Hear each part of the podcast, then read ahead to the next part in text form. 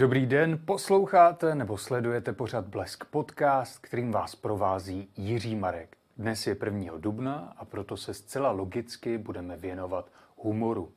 Mého dnešního hosta znáte z komedy podcastu, v němž řádí s Milošem Čermákem, nebo ho můžete sledovat v událostech, doplňte si jméno hosta, na MOL TV či v Press klubu na frekvenci 1. Vítám zde jedinečného a fantastického moderátora a komika Luďka Staňka. Dobrý den. Dobrý den. Eh, Luďku, kdybyste si měl vybrat, jestli byste chtěl být v kůži Vila Smise nebo Chrisa Roka, koho byste si vybral? Uh, to je dobrá otázka. Uh, myslím si, že vlastně pro někoho, kdo dělá stand-up komedy, nebo pro někoho, kdo dělá vtipy obecně, pro někoho, kdo mluví jako před lidma a uh, dělá takový ty riskantní vtipy, tak samozřejmě Bait Chris Rock je to nej, vlastně v té situaci, když se bavíme o Oscarech, je to hmm. to nejhorší, co se může stát, protože to je skutečně noční můra každého stand-up komika, že se někdo zvedne z toho publika a půjde vám dát jako potlamně. A ještě vlastně jako nejhorší je, že se vám to stane v živém přenosu, sledovaným, uh, Oscarovým a vy vlastně musíte na tu situaci nějak reagovat. Fakt, fakt je, že uh, Chris Rock to zvládnul skvěle. Takže vlastně možná, jako v té situaci nevím, ale potom bych chtěl být Chris Rock, protože to bych byl ten, kdo to jako vyhrál, mm-hmm. minimálně morálně.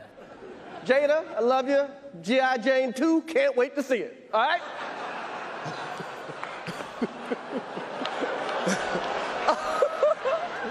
that was a that was a nice one. Okay. I'm out here. Uh-oh, Richard.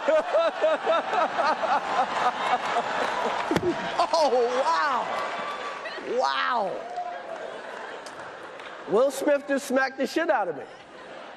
A jenom pro kontext pro naše diváky a posluchače v noci z neděle na pondělí se předávaly v USA prestižní filmové ceny Oscar, kdy Will Smith byl pak oceněn. Předtím tam nastoupil právě tento komik Chris Rock, který si udělal srandu z jeho ženy, která se jmenuje Jade Pickett, a Smithová samozřejmě. A udělal si s ní srandu, ona trpí alopecí, že by mohla hrát v pokračování G.I. Jane, což se Willu Smithovi nelíbilo, nastoupil na to pódy a udeřil toho komika a pak mu ještě zanadával tím prostým slovem, co se nesmí v televizi říkat, obzvláštné v živém vysílání. tak je to v americkém přenosu nebylo, bylo to ve všech těch uh-huh. ostatních, to amerického to bylo vy, vystřihnutý, protože i když to byl živý přenos, tak měl takový to bezpečnostní spoždění. Byl to podle vás for za hranou? Dělal si srandu z alopecie? Ne, ne, ne. Nebyl. Uh, byl to riskantní vtip. Byl to vtip, uh, a u riskantních vtipů je vždycky jako i ten problém, že spousta lidí vám řekne, že ten vtip je špatný, i když vlastně on špatný není. Ale byl riskantní. To nepochybně. Nicméně uh, podobný vtipy na Oscarech proběhly předtím, proběhly i na Zlatých globech a jsou vlastně součástí tohohle, těchto těch ceremoniálů úplně v pohodě. Eh, myslím, že vlastně jako zahranou byla spíš ta reakce Vila mm-hmm. mise, která byla vlastně včetně toho jeho potom eh, té další reakce na to, ty, ty vlastně ty plačtivý poloomluvy. Vlastně to bylo něco, co bylo pro Hollywood netypický. Ten samotný vtip eh, vlastně byl možná hraniční, ale rozhodně to nebylo nic, co by bylo jako skandálního v kontextu. Hmm. Luďko, já jsem si vás vybral jako hosta z toho důvodu, že vy také děláte teda stand-upy a máte různé pořady a často jste velmi nekorektní a jste takový jako tvrdý vůči různým osobnostem. Tak jak vy osobně poznáte, kde už jste za hranou? Máte nějakou hranu? Uh, Jimmy Carr, můj oblíbený britský komik, tvrdí, že uh, jediný způsob, jak poznat, kde hranice je, když ji překročíte. Mm-hmm. A vlastně to je asi jediný způsob, jak to... Samozřejmě komedie má e, za úkol ty hranice osahávat a nebo jako zjišťovat, kde jsou a případně posouvat, takže občas, když tu hranici překročíte, tak e, to vlastně zjistíte z reakce, když lidi říkají, už je to moc, nebo nesmějou se, nebo mají takový ty výrazy, Ježíši Kriste, fakt to řek. E, takže ano, určitě se to jako stalo, stává se to, e, stává se to spoustě lidí. E, nestává se to u takhle velkých, u takhle velkých podniků a nestává se to často v živém vysílání, ale jak jsme viděli, stává se to i tam. Hmm. A dokážete si představit, že byste byl na předávání českých lvů jako moderátor a teďka byste měl podobný výstup jako Chris Rock, dával to těm osobnostem, že byste si udělal srandu z toho, že někdo má lopeci?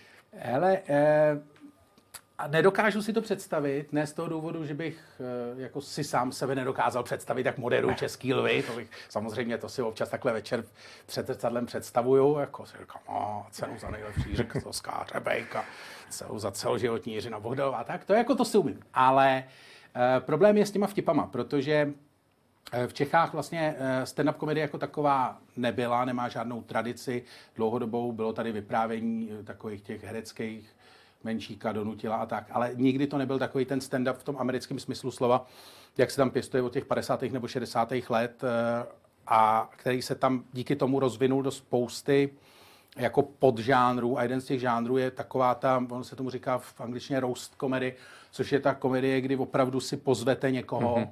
A systematicky vlastně děláte vtipy jenom na něj a záměrně ty nejhorší možný. Jako, a vlastně tam pak nejsou v podstatě skoro žádné hranice, je to většinou udělané, takže ten člověk u toho je, takže jako se tomu směje a má pak možnost vám to jakoby vrátit. Ale tím chci říct, že prostě v Americe je ta tradice toho jako dělání si i toho zlýho humoru eh, vlastně, nebo humoru, který by nám přišel strašně zlej a tak, takže já si nedokážu vlastně představit, že by to vůbec na české lech bylo. Mm. Že vlastně český styl uvádění eh, všech těch pořadů je sice jako humor tam vždycky je, ale když vlastně si představíte, že nejvtipnější nebo takový ty nejzajímavější český lvy byly v té Vachlerově éře v těch 90. a 0. letech, tak to byl humor spíš vlastně jako dadaistický nebo takový jako úplně ustřelený, ale nikdy to nebyl takový ten humor jako mm-hmm. zlej nebo takový ten, který by šel do lidí. Takže tady proto není tradice. Takže představit, abych se vrátil k té otázce, představit si to úplně nedokážu, že bych ty vtipy dělal. Ale samozřejmě, kdyby někdo chtěl, abych moderoval český lvy, jsem tady pro vás.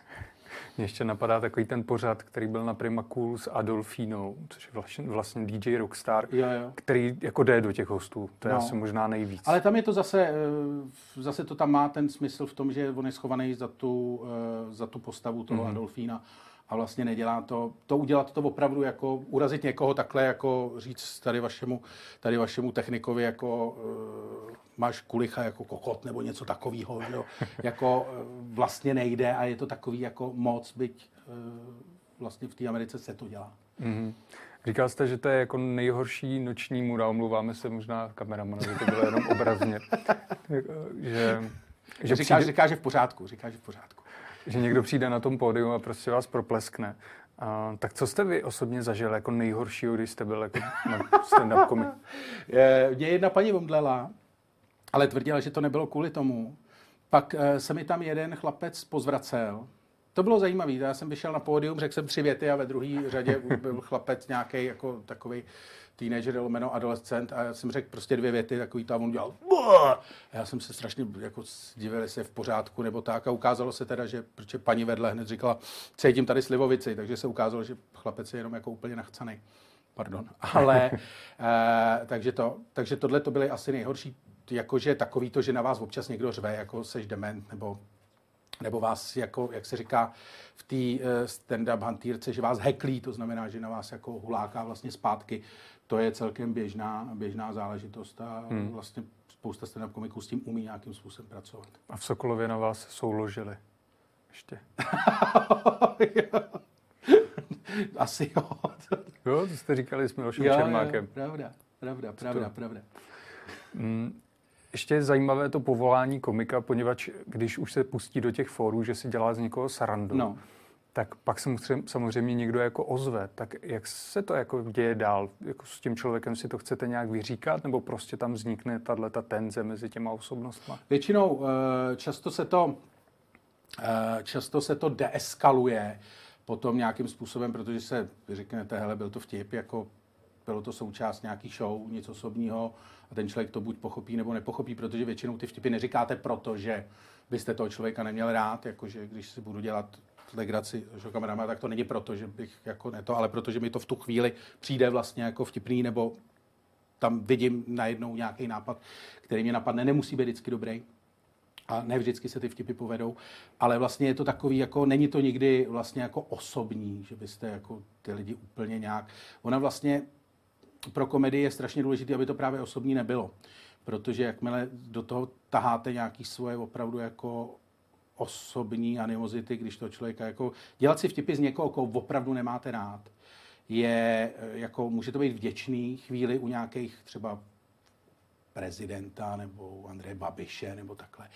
Ale jednak se to strašně rychle ochodí, ale pak u nějakých lidí, kteří nejsou takhle známí, tak to vlastně přestává dávat smysl. Takže vy si musíte opravdu jako, když potom někdo přijde a říká, tak říkáte, hele, jako byl to vtip a já si myslím, že se mi poved, nebo promiň, myslím, že jsem ho mohl udělat líp, ale byl by pak ještě zlejší. A většinou se to nějak jako vy, hmm. vyřeší. Někdy ne, jako stane se i, že ne. Ale to se mi stává u, jako událostí Luďka Staňkou pořadu, že vím, že spoustu lidí tam jsem naštval, ale to jsou většinou zase politici, tak mm-hmm. to nevadí. Hmm. Ono také je asi trošku jiné, když to říkáte tomu člověku do očí. Vy si na svých stand-up show občas vyberete nějakého člověka v hledišti a pak si z něj děláte srandu. Jako směje se tomu ten člověk nebo je někdy uražený? E, většinou takhle, jako chce, vy chcete, aby se smál s váma. Mm-hmm. Takže většinou jako nechcete ho tam úplně před těma lidma nějak, e, nějak strapňovat nebo nějak to. Většinou chcete, aby se stal součástí té věci aby se tomu smál taky a pak to dává smysl. Naopak ještě potom existuje jedna stand-upová technika, která je naopak, když na vás najednou někdo řve z publika a e, jako vlastně je proti vám nepřátelsky naladěný, ale zbytek té místnosti je vlastně jako v pohodě, tak pak je takový to, že otočíte vlastně tu místnost mm-hmm. proti němu. Že vlastně si z něj začnete dělat srandu i s těma ostatníma lidma. Ale e, to se děje opravdu jako málo kdy. To je opravdu, když někdo po vás jako fakt jde a vy víte, že máte půl hodiny ještě a musíte tam vydržet.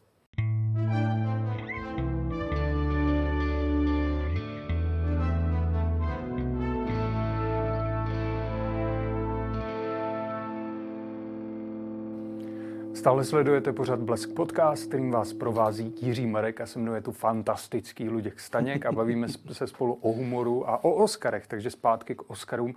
Zmiňoval jste tu následnou reakci Vile Smise, který se tam vlastně zhroutil, plakal, nějakým způsobem to omlouval.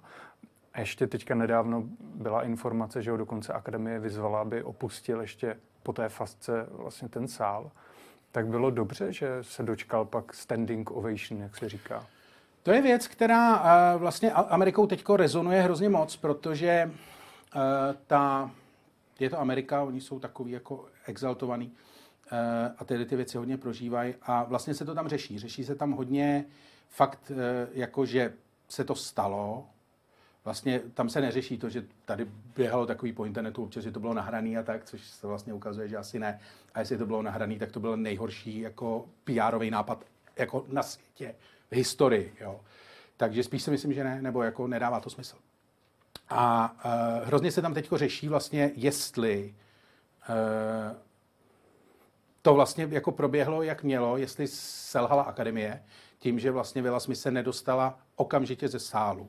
Oni vydali prohlášení, spousta lidí tvrdila, že vlastně, kdyby tohle to udělal kdokoliv, kdo je méně slavný než Will Smith, kdyby tam vtrhnul někdo z ulice, kdyby tam vtrhnul někdo jako řekněme v úzovkách platící divák, byť tam samozřejmě nejsou.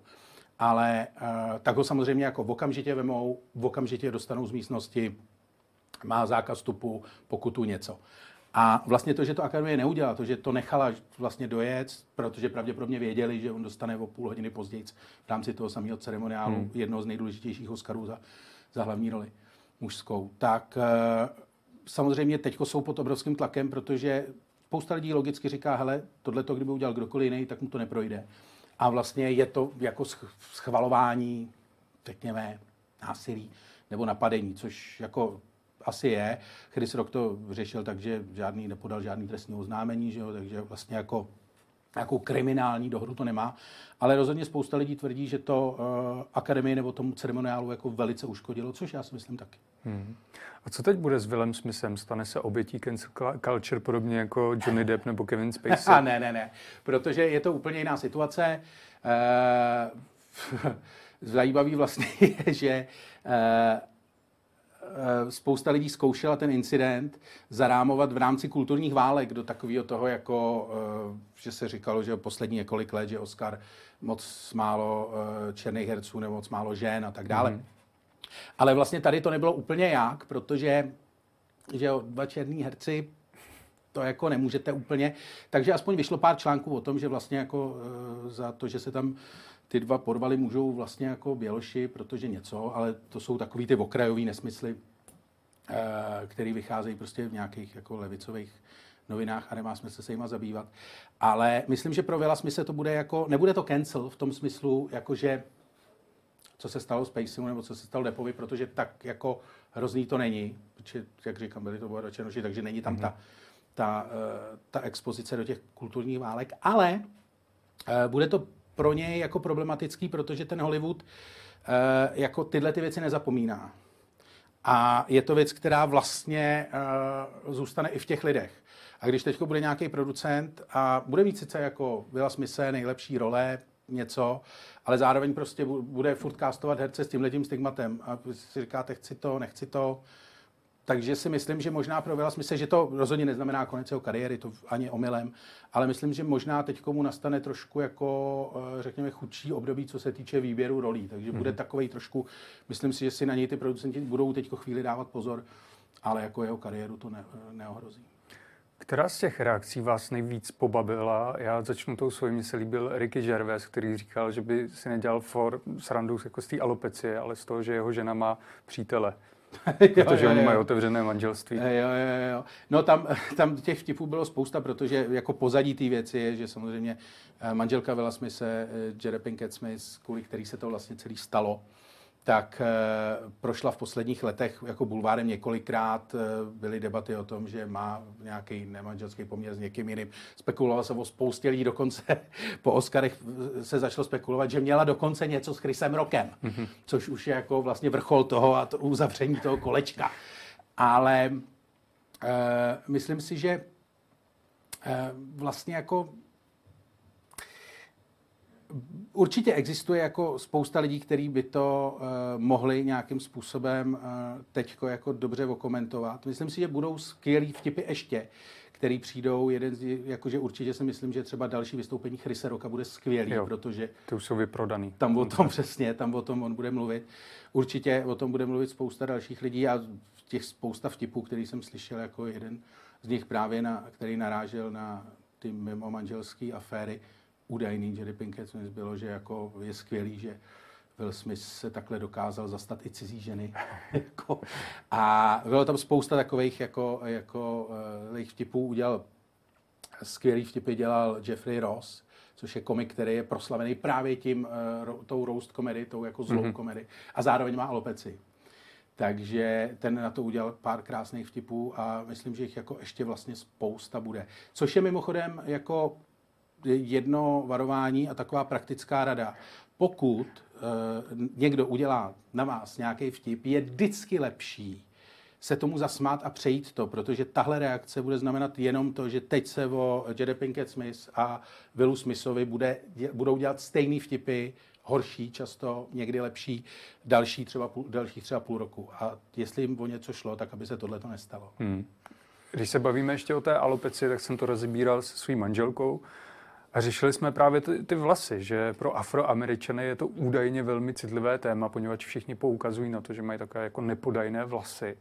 Tak proto možná ještě jako víc vystartoval, že to je fakt... Eh, je to možné, ale tak tam byla taková ta reakce, eh, dneska už to asi spousta lidí vidělo na videu, že byl jsme se zasmál, no. jako, že to bylo to, pak se podíval, zjistil, že manželka se moc nesměje, došlo mu, že by měl asi udělat něco jiného a tou e, reakcí to přehnal. Ale na druhou stranu, jako já si zase ten vtip udělal pro alopeci jako hrozně moc, protože konec konců kolikrát jste to slovo vypoužil předtím. Jako... Já jsem tady měl na to podcast se sestrou moderátora Drahoněvského, no. Terezou Drahoněvskou, no. takže jo. No, ale jakože chci říct, mělo to dobře, tak pár celebrit na to upozornilo, ale já jsem, popravdě řečeno, já jsem to slovo použil v pondělí poprvé po třeba deseti letech. Mm-hmm. Ale jenom protože si chci připadat chytrý, většinou předtím jsem říkal, když už jsem to musel použít, tak jsem říkal taková ta nemoc, jak nemáš vlasy. takový to plešatění. Když jsme teda u těch Oscarů zmínili jsme takovou tu korektnost politickou, rasovou, všechno možný dohromady, jak se o to Oscaři snaží tak eh, docela naráželi i na ty vítěze, že letos to nebylo úplně ono, i ten samotný ceremoniál. Jak vy se na to koukáte, kritik tady těchto postupů?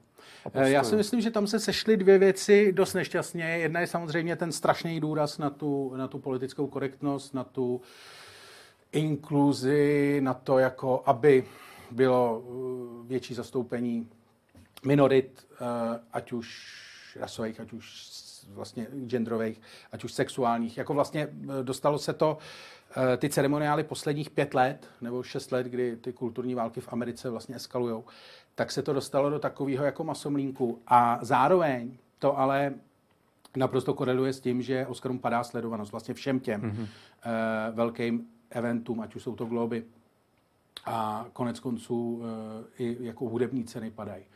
A to si myslím, že je něco, vlastně letos se díky tomu incidentu začalo mluvit o tom, jestli, ty, uh, jestli ta věc vůbec má smysl, jako aby byla televizní přenos, jestli je to vlastně tak velká věc, jako to byla v 70., 80., ještě v 90. letech. A já si myslím, že není, že vlastně jako vy se tam nechcete, když se na něco takového díváte, tak když to bylo vymyšlené ze začátku, tak to bylo vymyšlené proto, aby vy jako člověk, co miluje hvězdy a má rád film a chodí na film a konzumuje ho, aby se prostě podíval jednou za rok, jak ty lidi vypadají krásně, jak jsou vtipný, pohotoví, e, zajímaví, prostě když je nevidíte na plátně a šel jste domů. Ale vlastně nechcete u toho sledovat jako... A to se vlastně netýká ani jako mýho názoru na uh, kulturní války jako takový, ale vy vlastně nechcete vidět ten balast okolo, vy nechcete jako tam řešit politiku moc, pokud to není jako nějaký opravdu vtipný a tak, nechcete řešit jako uh, vlastně kulturní války, nechcete to mít jako jako vlastně zašpiněný tady těma vlastně jako emocema, který stejně máte na sociálních sítích, žijete v tomto a vlastně tady ten event jste vždycky měl o to, abyste si od toho odpočinul nějakým způsobem. A tím, že se to do toho dostalo, tím, že se uh, to vlastně v tom začalo propírat, tak si myslím, že i ty lidi od toho i instinktivně vlastně odcházejí.